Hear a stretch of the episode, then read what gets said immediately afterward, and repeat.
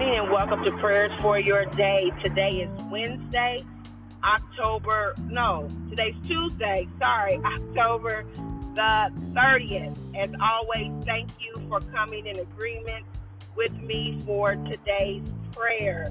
Want to share a quick testimony with you before we pray, and I promise to keep it brief. I was having a discussion the other day with my husband regarding uh, the fact that I needed a new laptop, and um, and lo and behold, a couple of weeks ago, I had uh, given a woman in my department ten dollars for her church. They were raffling a service, all this stuff, and it was an opportunity for me to be a blessing to uh, her church body and the people of God. I gave it, didn't even, didn't think any more about.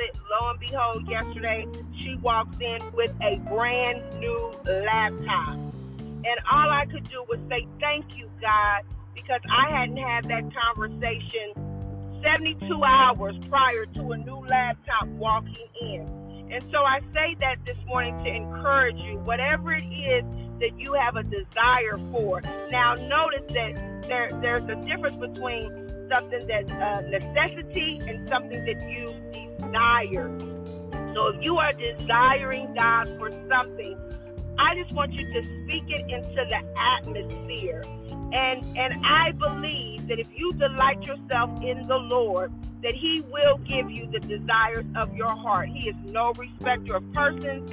So that takes us into our scripture and our prayer for this morning. Psalm 37, verses 4 and 5. The word of the Lord says, Delight yourself in the Lord, and he will give you the desires of your heart. Commit thy way unto the Lord. Trust also in him, and he shall bring it to pass. So we need to delight, commit, and trust in the Lord. And the word of God says, He shall bring it to pass. Let us pray. Father God, in the name of Jesus, we thank you for your word, oh God. Hallelujah. We thank you, oh God, for your word breathes life, oh God. Your word is an encourager to our soul and God. And we thank you for that, oh God. Your word, Heavenly Father, is what gives us strength, oh God. And we thank you for that. Your word, oh God, is what gives us joy when we sit back, oh God, and you bring back to remembrance the things that we said, oh God, and how you work those things out, Heavenly Father. The things that we've done, oh God, and how we are now reaping the things that we have sown in a positive way in the name of Jesus. So we thank you, oh God, that we can delight ourselves in you, Heavenly Father, that we can commit thy way unto you, oh God, and that we can trust also. That means in addition to delighting in you, in addition to committing our way to you, oh God, but that we should also trust in you. And God, your word says that you shall bring it to pass. Oh God, we thank you for that shall, oh God, because that means, oh God, we don't have to doubt. We don't have to worry about it, oh God. Hallelujah. All we have to do is to delight, commit, and to trust. And it shall come to pass. Doesn't mean that it'll come to pass on that same day. Doesn't mean that it won't doesn't mean that it won't come to pass within that week or within that year or within several years, oh God. But your word says, God, that it shall come to pass. So, God, for those who have been delighting ourselves unto you, oh God, for those, oh God, who have committed our ways unto you, oh God, we've not wavered, oh God. We've not fallen off, oh God. We've not given up, Heavenly Father.